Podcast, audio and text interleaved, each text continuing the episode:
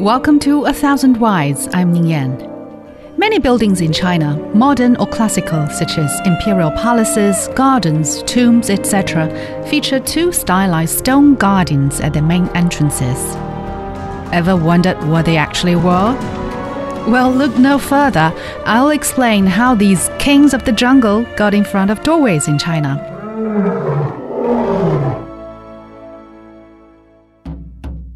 Interestingly, lions have never been known to roam naturally in the wilds of China. Our very own indigenous and massive felines were tigers. So you may wonder as well why weren't stone tigers guarding buildings in China? First, we need to know how ancient Chinese discovered the notion of lions. Historically, the natural habitat of lions spanned Africa, the Middle East, and the Indian subcontinent. The Chinese probably first learned of the animals in the Han Dynasty around 2000 years ago, when the empire expanded westwards into Central Asia. The first record of a live lion traveling to China appears in official history compiled in the 5th century. Records show that Central Asian states, via the Silk Road, transported lions to the Han capital, where they were presented to the Chinese emperor as tributary gifts.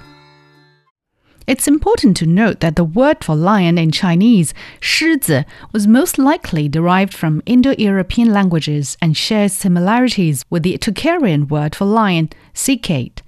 And it's believed the first lions to arrive in ancient China were Asiatic lions that once roamed over most of southern and western Asia. The Chinese people quickly fell in love with these big creatures from exotic and distant Western regions because they're simply awesome, magnificent, and fierce. Lions were then considered among the most auspicious and powerful symbols in Chinese culture ever since. Another reason to explain this fondness for lions has something to do with the spread of Buddhism. The lion figured prominently in the religion, which originated in the Indian subcontinent. Its founder, Buddha Shakyamuni, was known as the Sage Lion. The Lotus Sutra depicts the Buddha and his disciples with the power of a lion's ferocity and strolling about fiercely like the Lion King. Buddhist sermons are metaphorically referred to as the lion's roar. The lion became seen as a protector of the Dharma or Buddhist law and many talismans are inspired by it to ward off evil. Many believe that the use of lions as guardians of tombs and temples predates the first records of actual lions arriving in China.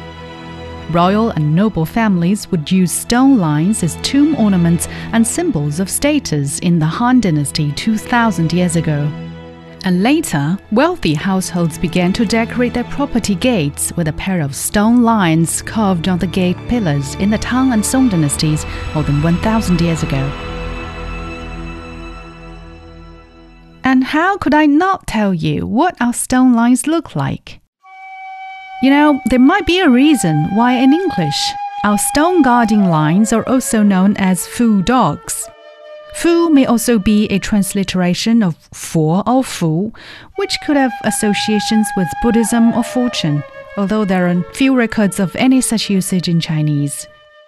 As for the dog part, you know, our stone guarding lions are often depicted as a mythical creature with other animals or beasts added into the mix so the results were very different from the more realistic depictions that adorned contemporaneous Greek, Parthian, and Roman monuments. And that's why the stone guarding lines that you see in front of Chinese buildings always seem to have exaggerated claws, eyes, and teeth with bigger than proportion, rounder heads with curly hairs. Not as lifelike as the two flanking the entrance of Elvis Presley's Graceland or the New York Public Library. Our stone guarding lines always come in pairs. And if you look closely, you notice the two lines don't look exactly the same. And here's the difference. When you face a gate, the one on the left is a lioness, and the one on the right is a male. A male and a female symbolize the balance of yin and yang. What few people may have noticed is that while male and female lines are similar in shape, there is one big difference the things they tread on are not the same. The male line's right paw placed on an embroidered ball, which symbolizes wealth and power. Under the female's left paw is a cub, symbolizing a long line of offspring which embodies people's good wishes. Over the centuries, stone guarding lines have graced the fronts of temples, tombs, and palaces and office buildings in China. There are countless stone lines around the country, and the most famous ones are the two lines in front of the Forbidden City in Beijing and outside the West Gate of Peking University. Hopefully, the next time you see such a pair of guardians, you'll be someone in the know. Thanks for your company on this episode of A Thousand Whys. I'll see you soon.